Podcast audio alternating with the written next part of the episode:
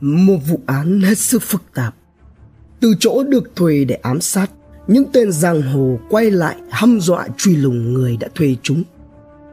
Từ miền Bắc, những kẻ chém mướn đã lặn lội Nam Tiến để thảo hợp đồng và điều nghiên kỹ lưỡng con mồi rồi mới xuống tay. Nhưng trời cao có mắt, quá nhiều gian nan, khó khăn chồng chất khó khăn cản trở chúng ra tay. Một vụ án với điểm khởi đầu không khác gì cảnh tượng trong phim hành động. Dòng dã 18 tháng trời, vụ án mới bắt đầu có những điểm khởi sắc để tháo gỡ nút thắt.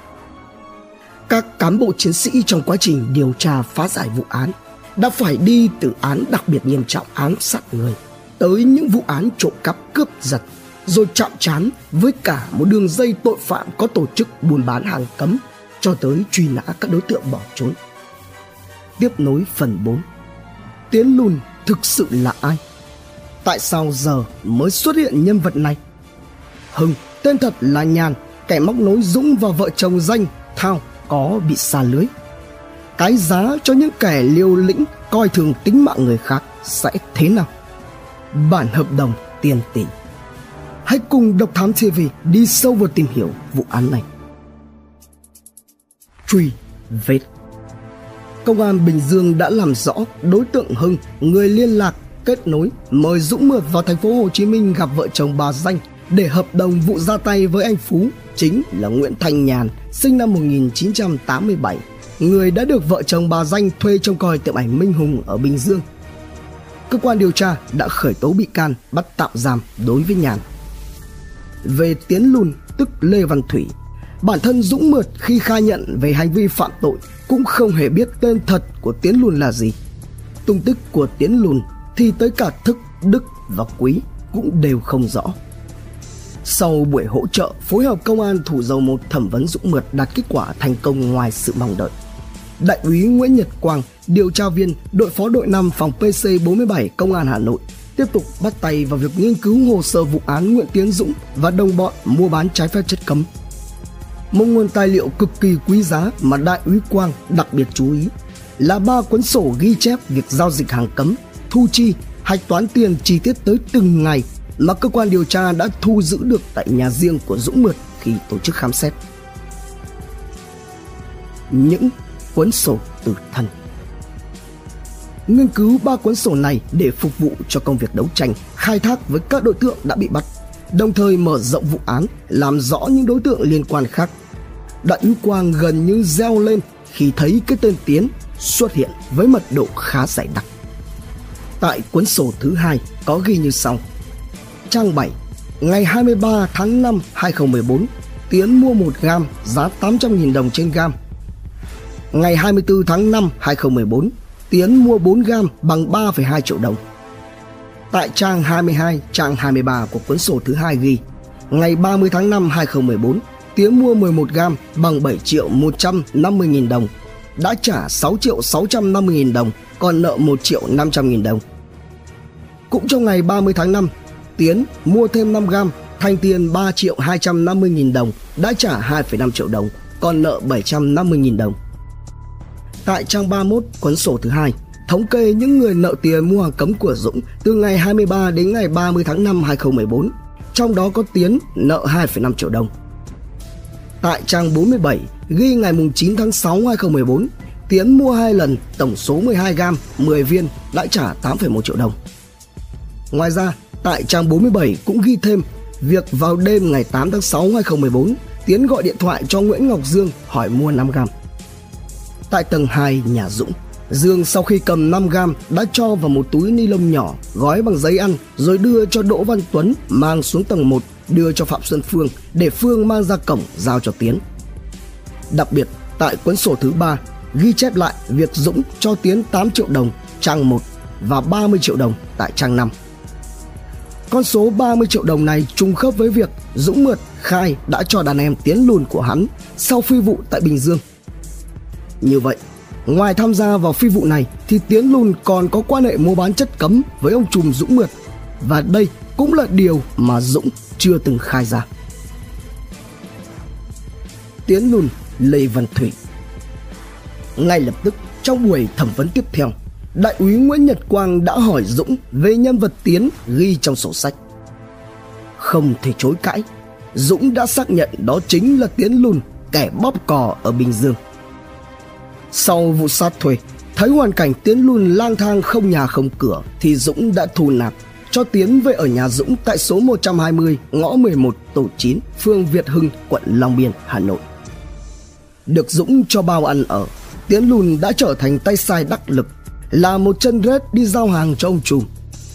Tuy nhiên, do tính cách của Tiến Lùn lại không sòng phẳng trong chuyện tiền nong nên vào khoảng tháng 3 2014, Dũng đã đuổi Tiến ra khỏi nhà. Từ đó trở đi, thi thoảng khi có mối, Tiến luôn vẫn trở qua nhà Dũng mua hàng để bán lẻ.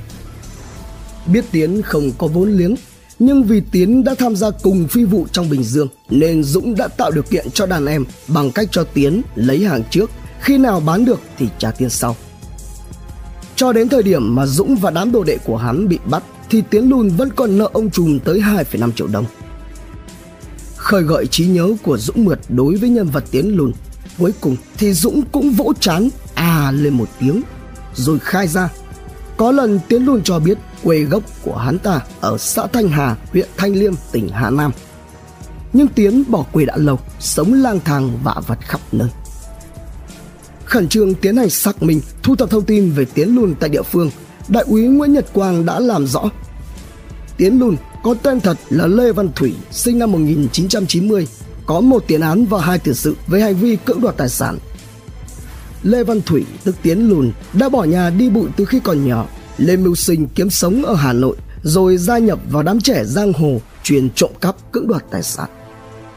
Sau khi thu thập tài liệu, cho các đối tượng nhận diện đúng tiến lùn qua ảnh, cơ quan cảnh sát điều tra PC47 Công an Hà Nội đã chuyển ảnh và tài liệu về tiến lùn cho công an Bình Dương để làm thủ tục truy nã tên này. Sa lưới Sau khi cơ quan cảnh sát điều tra công an tỉnh Bình Dương ra quyết định truy nã, hành tung của Lê Văn Thủy tức Tiến Lùn gần như vẫn biệt tăm.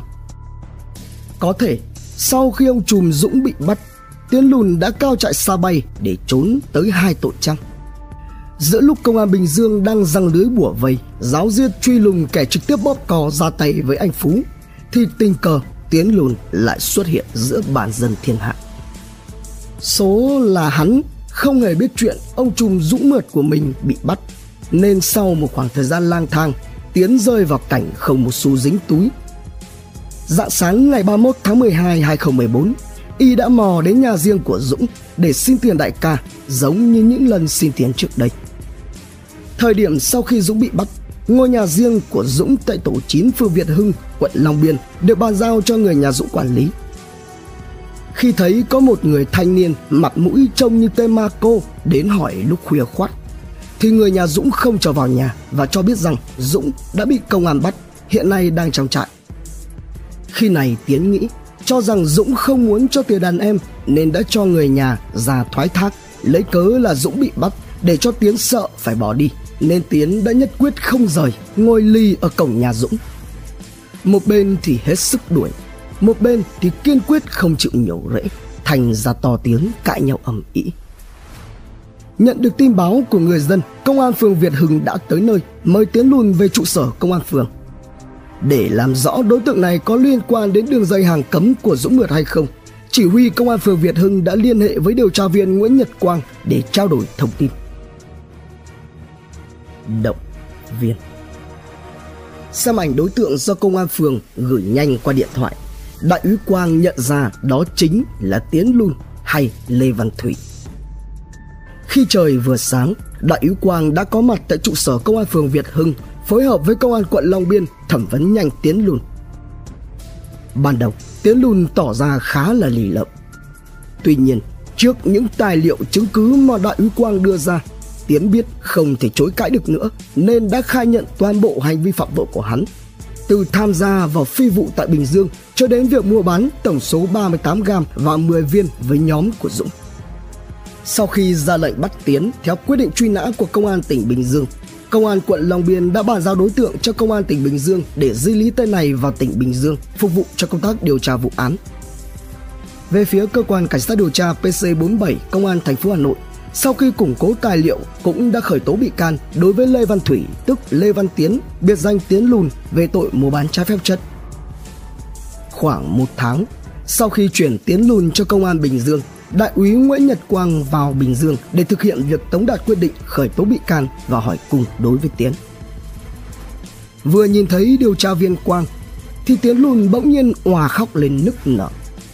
Khi hỏi lý do vì sao lại khóc thì Tiến Lùn su sùi cho biết từ ngày bị bắt dì Lý vào đây không có gia đình, không người quen thăm nuôi nên Tiến cảm thấy rất tủi thân. Mặt khác, bên trong buồng giam, xung quanh toàn là phạm người miền Nam, chỉ có Tiến là người miền Bắc nên gã cảm thấy hết sức cô độc. Lâu lắm rồi, Tiến Lùn mới được nghe giọng nói của một người miền Bắc. Hơn nữa, cũng đã từng có buổi làm việc với đại úy Quang nên hôm nay đối với Tiến, cán bộ Quang giống như là người thân vậy. Động viên Tiến thành khẩn khai báo và chấp hành tốt nội quy trong thời gian bị tạm giam để được hưởng sự khoan hồng của pháp luật. Trước khi về Bắc, Đại úy Quang không quên gửi quà cho Tiến theo thủ tục và quy định của trại. Đối xử nhân văn, cảm hóa, thu phục tội phạm bằng trí tuệ, lý lẽ pháp luật và tình người chính là điều quan trọng góp phần làm nên một điều tra viên tâm đức. Cái kết Trong vụ án hợp đồng tiền tỷ này, hồi đầu năm 2013, các tên Nguyễn Tiến Dũng, Trần Đức Quý, Phạm trí Thức, Nguyễn Minh Đức đã bị các đơn vị thuộc Công an Hà Nội bắt trong các vụ án khác nhau như buôn bán chất cấm, trộm cướp tài sản. Người tình nghi thuê là bà Danh hiện đang ở nước ngoài. Cơ quan điều tra đã ra lệnh truy nã. Vụ việc đã gần một năm rưỡi trôi qua và Công an tỉnh Bình Dương tạm đình chỉ điều tra vụ án. Khám phá vụ án này là chiến công đặc biệt xuất sắc của Công an thành phố Thủ Dầu Một tỉnh Bình Dương và Công an tỉnh Bình Dương. Về vụ án đường dây mua bán trái phép chất cấm mà kẻ cầm đầu là Nguyễn Tiến Dũng hay còn được gọi là Dũng Mượt thì phần kết của chúng như sau. Từ ngày 20 đến ngày 22 tháng 12 năm 2016, Tòa Nhân dân thành phố Hà Nội đã mở phiên tòa xét xử sơ thẩm 18 bị cáo trong đường dây mua bán trái phép chất cấm xuyên tỉnh. Đây là vụ án đặc biệt nghiêm trọng bởi tính chất hoạt động phạm tội có tổ chức và trải dài trên nhiều địa bàn tỉnh, thành từ Nam ra Bắc. Các bị cáo được phân công nhiệm vụ cụ thể, chặt chẽ, chi tiết với thủ đoạn phạm tội tinh vi nhằm che mắt các cơ quan bảo vệ pháp luật. Cơ quan điều tra kết luận, tháng 4 2014, Nguyễn Tiến Dũng quen với Nguyễn Ngọc Dương, Phạm Xuân Phương và phần lớn các bị cáo khác trong vụ án này đã hình thành đường dây mua bán trái phép chất cấm số lượng rất lớn, có tổ chức liên quan nhiều đối tượng, địa bàn hoạt động rộng ở nhiều tỉnh thành phố như Hà Nội, Lạng Sơn, Sơn La, Bắc Ninh, Hải Phòng, Hưng Yên, Phú Thọ, thành phố Hồ Chí Minh, Đà Nẵng. Trong đó Nguyễn Tiến Dũng là người cung cấp tiền, chỉ đạo, điều hành hoạt động mua bán trái phép chất cấm. Nguyễn Tiến Dũng giao cho Nguyễn Ngọc Dương quản lý ghi chép sổ sách việc mua bán chất cấm, tiền thu chi, cân và chia chất cấm, giao dịch với khách hàng mua chất cấm. Dũng giao cho Phạm Xuân Phương là người đi giao nhận chất cấm, tiền với khách hàng và làm các việc khác theo sự chỉ đạo của Nguyễn Tiến Dũng và Nguyễn Ngọc Dương. Qua điều tra phá giải vụ án, cơ quan điều tra đã xác định Nguyễn Tiến Dũng, Nguyễn Ngọc Dương, Phạm Xuân Phương đã mua bán trái phép 6.070 gam đá, 2.800 viên lắc hình quả táo loại ma tổng hợp, tương đương 774,18 gam, 31.000 viên hồng, tương đương 2.932,08 gam là ma tổng hợp, 200 viên lắc hình mũi tên. Nông Văn Độ mua bán trái phép 5.000 gam đá, Nguyễn Thị Nghĩa mua bán trái phép 41.000 viên hồng, tương đương 3.877,91 gam. Trần Anh Quân mua bán trái phép 6.000 gam đá, 2.800 viên lắc hình quả táo là ma tổng hợp, tương đương 774,18 gam. Hà Sĩ Duy mua bán 1.380 gam đá, 20.600 viên hồng, tương đương 1.948,41 gam, cùng nhiều xác định khác của cơ quan điều tra. Sau khi xem xét toàn diện vụ án, Hội đồng xét xử Tòa Nhân dân thành phố Hà Nội đã tuyên án tử hình đối với 7 bị cáo, gồm Nguyễn Tiến Dũng, Dũng Mượt, sinh năm 1970, trú tại tổ 2, phường Việt Hưng, quận Long Biên, Hà Nội. Nguyễn Ngọc Dương, sinh năm 1992, ở tại tổ 9, phường Việt Hưng, quận Long Biên. Phạm Xuân Phương, sinh năm 1993, ở tại phường Gia Thụy, quận Long Biên. Nông Văn Độ, sinh năm 1981, trú tại thôn Cò Luồng, xã Bảo Lâm, huyện Cao Lộc, Lạng Sơn. Phạm Thị Nghĩa, sinh năm 1967, tiểu khu Cờ Đỏ, thị trấn Nông Trường Mộc Châu, huyện Mộc Châu, tỉnh Sơn La. Trần Anh Quân, sinh năm 1987, trú tại phường Hàng Mã, quận Hoàn Kiếm, thành phố Hà Nội. Hà Sĩ Duy, sinh năm 1988, trú tại thôn Tư Chi, xã Tân Chi, huyện Tiên Du, tỉnh Bắc Ninh. Hai bị cáo là Nguyễn Lê, sinh năm 1988, trú tại phường Vĩnh Tuy, quận Hai Bà Trưng, Hà Nội và bị cáo Nguyễn Thị Tú Lệ, sinh năm 1973, trú tại phường Kinh Bắc, thành phố Bắc Ninh, tỉnh Bắc Ninh, cùng bị tuyên phạt tù trung thân. 9 bị cáo còn lại gồm Nguyễn Ngọc Phương, Mai Thị Nga, Ngô Thị Mai Phương, Phạm Thu Hiền, Huỳnh Tấn Nhất, Bùi Trọng Nghĩa, Nguyễn Thị Thu Lan, Đỗ Văn Tuấn, Lê Văn Thủy tức Tiến Lùn bị tuyên phạt các mức án từ 7 đến 20 năm tù giam về cùng tội mua bán trái phép chất ma túy.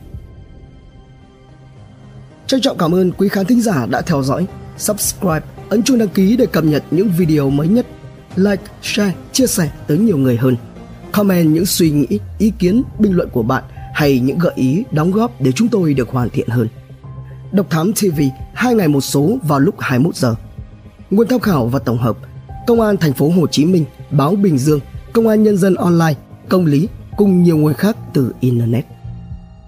Độc Thám TV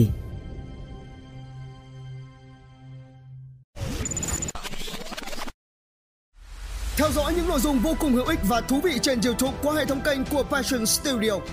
Ghé thăm kênh Độc Đáo TV để theo dõi những thông tin kinh tế, tài chính, kinh doanh, khởi nghiệp. Đến với Độc Lạ TV để khám phá những câu chuyện độc đáo và kỳ lạ. Khám phá những vụ án kinh điển và bí ẩn, cập nhật tin tức an ninh nóng hổi cùng Độc Thám TV hay tìm hiểu về lịch sử Việt Nam qua Bí ẩn sự Việt cùng nhiều kênh YouTube bổ ích khác đang được xây dựng và hoàn thiện mỗi ngày. Passion Studio mang đến những giá trị thiết thực